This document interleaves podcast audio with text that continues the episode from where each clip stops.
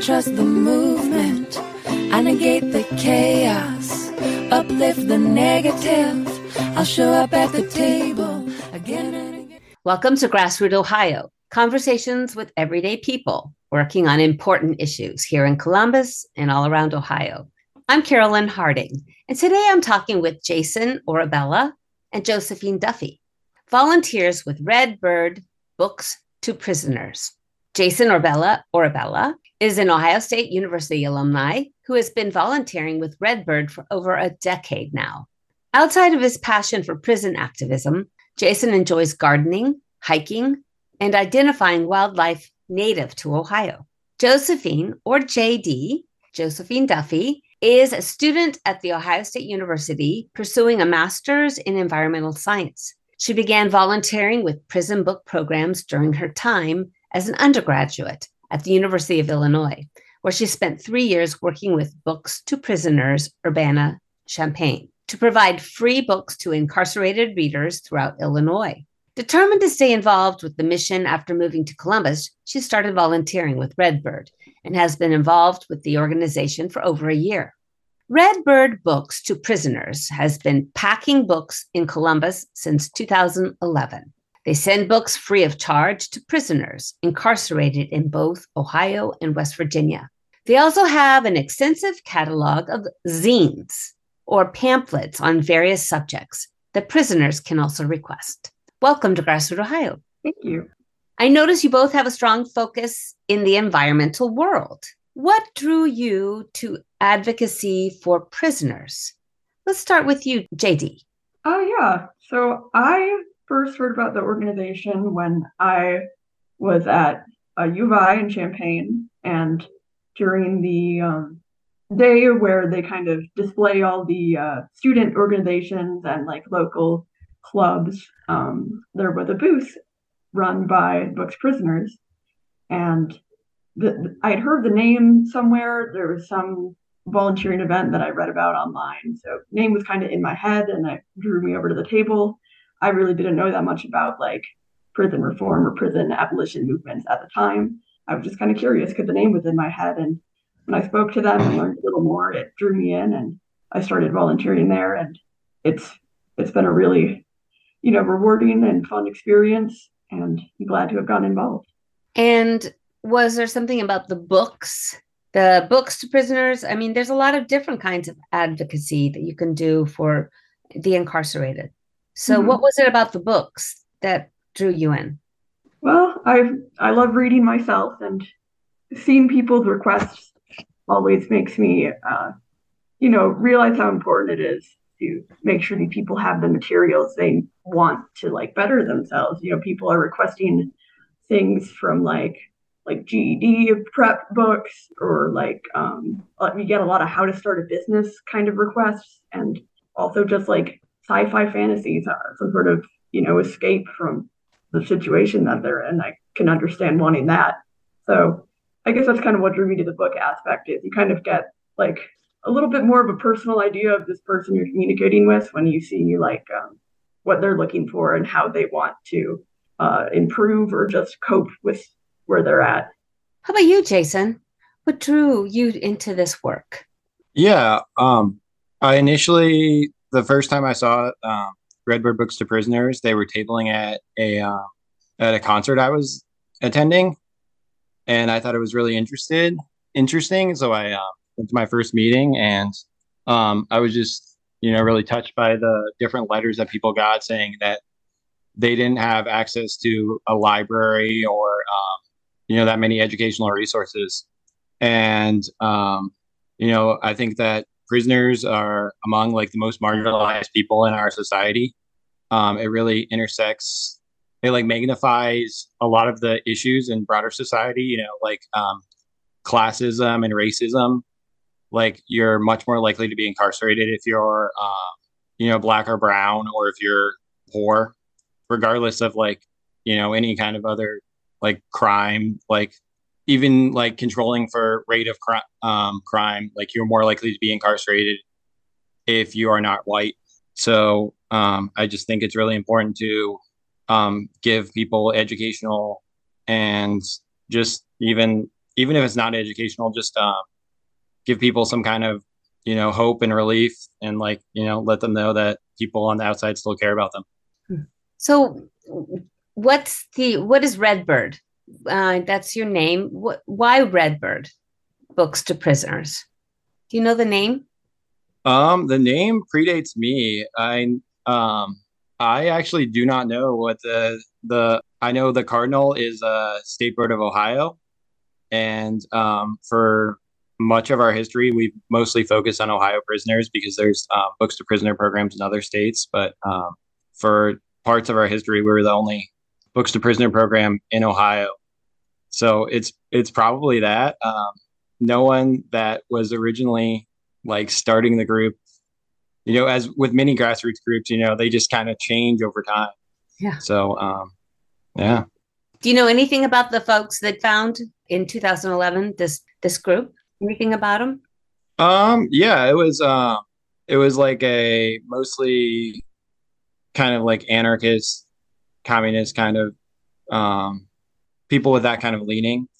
And there was also a Anarchist Black Cross group, which is Anarchist Black Cross is a group that sends books and other kinds of things to people they consider political prisoners, like people that have been arrested for like fracking activism or Native American activism, things like that.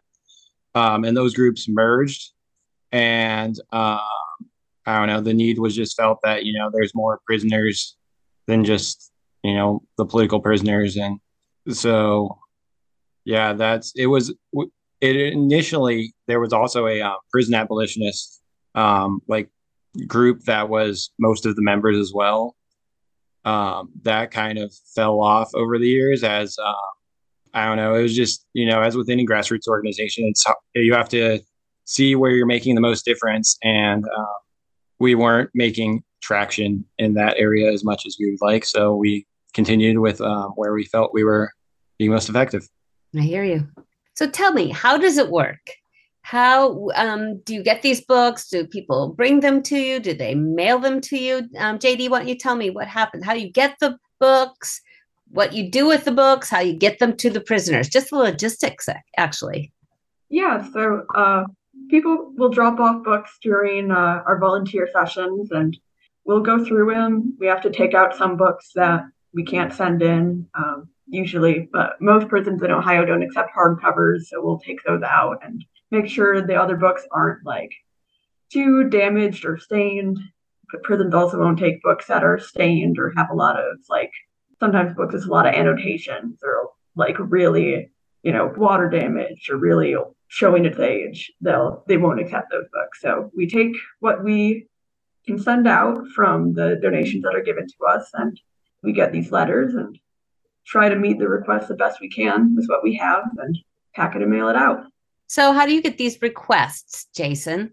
Is it a letter? Yeah, the requests are typically just letters from prisoners. They, you know, we on our catalog that we send to into the prisons, they tell people like to request by subject, because often with donated books, we can't provide you a specific title. But maybe if you're interested in gardening, you know, we can send you a gardening book versus like just one specific title in gardening. So we get a lot of requests for, you know, books on self-help and, you know, skills to do on the outside as well. How about fiction, entertainment? Yeah. What kind? That's a huge part of it as well. A lot of people like true crime and mysteries, just like things to distract them from, you know, the everyday realities in there. Mm-hmm. And just, you know, everybody kind of likes, you know, to be entertained. So those are huge requests, and we probably one of the highest volumes of books we send out is like mystery books. Mystery. Yeah. Sorry to cut you off, but lots of like sci-fi and fantasy as well. Another big request. Yeah, I was telling my husband, he likes sci-fi. I said, well, let's go through your books, you know, and pack up another box for you guys. So people bring to your location, which is where that people bring drop off. Go ahead. Yeah, we're currently located in, we share space with the Third Hand Bike Co-op on 5th Avenue over in like the Milo Grogan area of Columbus. We've been located numerous areas over the years as just, you know, any grassroots organization, it's hard to find a space to store a lot of books. You know, books take up a lot of space.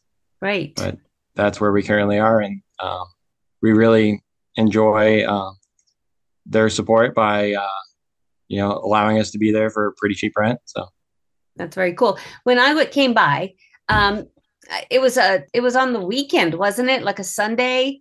That's one of your times. And I saw only one car in the front, and it seemed deserted. And it's a neighborhood that's it's kind of a fringe neighborhood. I wasn't sure. I was by myself, and I really was a little bit concerned I was at the wrong place.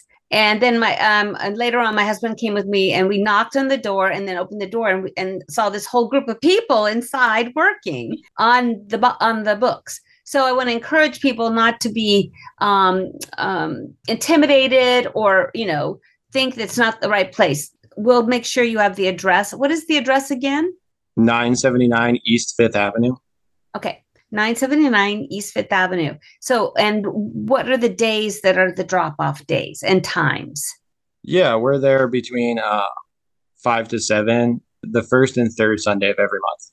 5 p.m. to 7 p.m. First and third Sundays of every month. Yep. Okay, great. Do you take kids' books, Katie? We do, to my understanding, but they're not very often requested.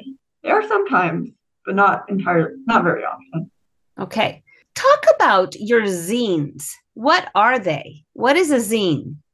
Jason? Yeah, a zine is basically... I guess the simplest way would be just like a little kind of almost tiny like magazine that we print. They're on various subjects. We have everything from like political thought to like, you know, building a straw bale, like foundation, like homesteading kind of subjects. Just there's a wide range of requests that we get that are pretty common, and it's a lot easier for us to just print a subject. Like there are many of our zines that are written actually by a couple Ohio prisoners that, like, for example, one prisoner has wrote a zine called How to Use the Law Library, and it instructs people, like, you know, more than just, you know, just checking out a book, like what kind of books you should look at and what subjects to like appeal your case. And that's, you know, it's a pretty popularly requested book or a zine, I guess. Kind of a short for magazine. Yeah. Yeah. This is Carolyn Harding with Grassroot Ohio, and today I'm talking with Josephine Duffy and Jason Orabella.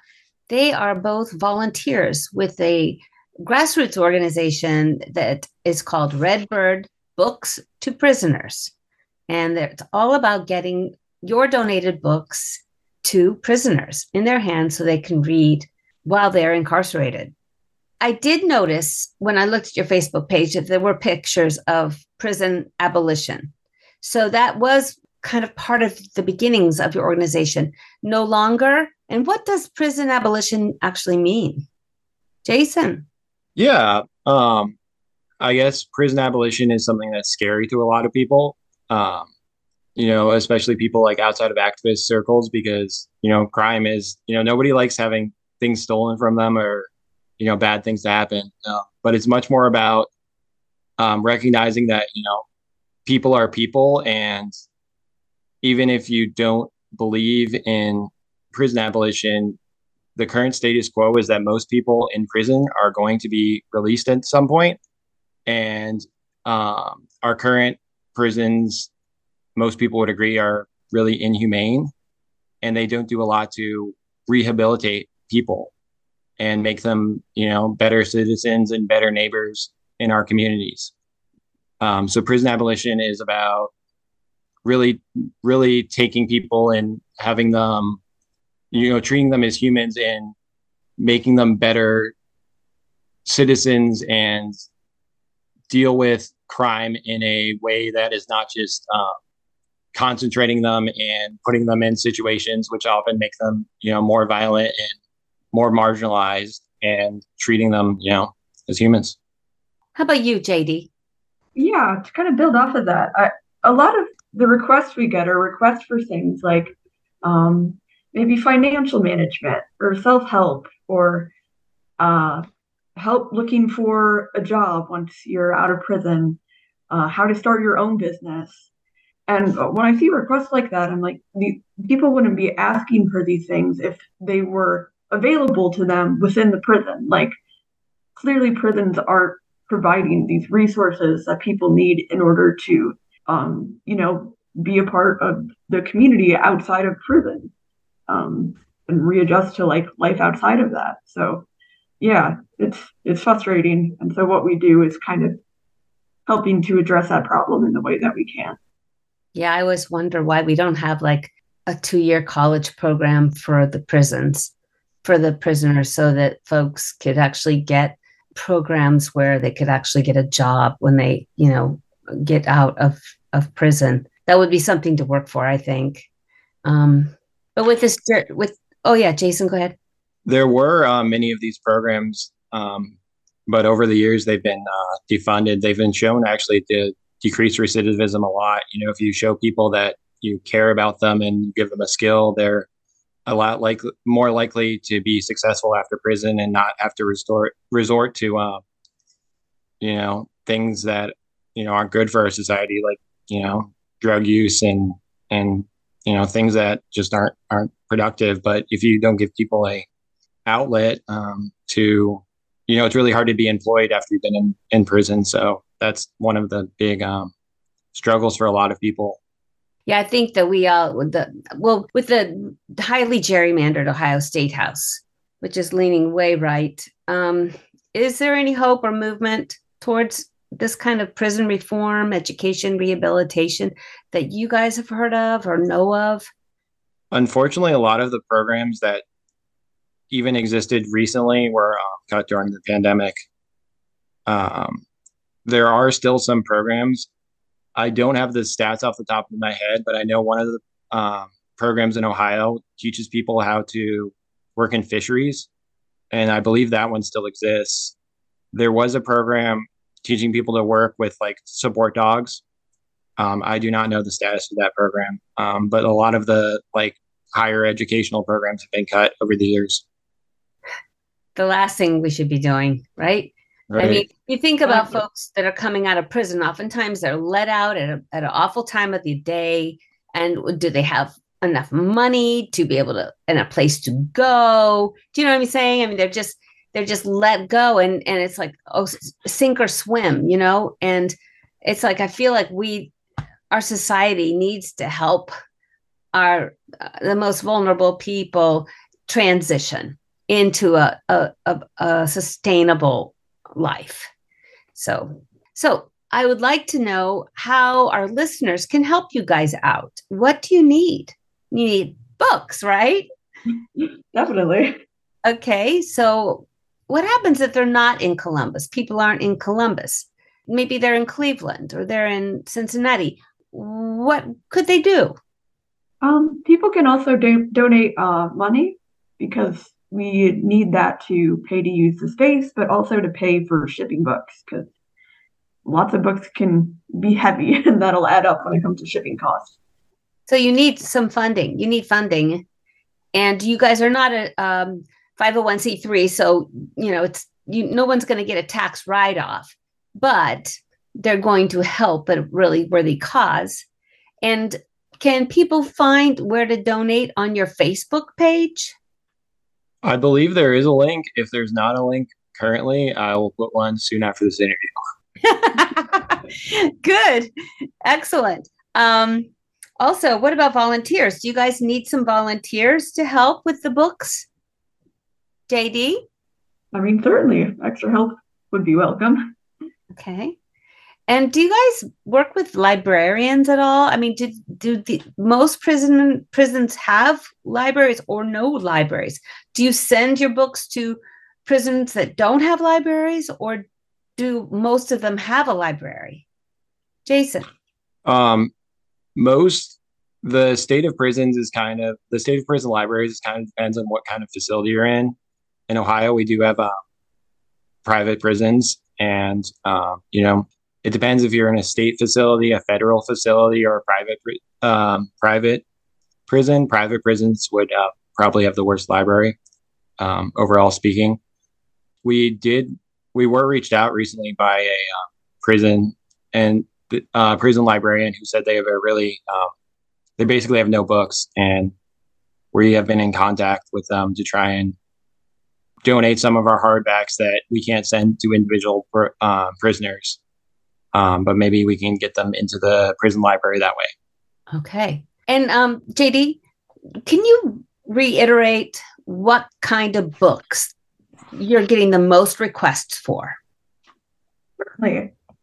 I have a little list that we have on a flyer of right. some of our like high demand, and then maybe like high demand but low frequency of donation kind of books. So some of those might be like a lot of business and investing requests, fantasy and sci-fi, a lot of history, a lot of media, like maybe books about music history or film history. Lots of people ask for foreign language learning Spanish. We get a lot. Trade skills, or like how to draw. Any other ones off the top of your head, Jason? Those are, you probably touched on most of the most common requests. I think that's a good list. Oh, graphic novels too. Like graphic novels and manga. Those very rarely get donated, but people like those. Oh, that's good to know. My son loves them. And I wanted to, he's been living in California for a couple of years, so it's time to clear out his room. Anyways, what is your Facebook page name? How do people find you? Just Redbird Prison. Redbird. Go ahead. Redbird Books to Prisoners. Straightforward. Okay. And I'd like to ask you both, what's been your biggest insight from the work you've done with Redbird Books to Prisoners? What's been one of your biggest insights? Let's start with you, JD.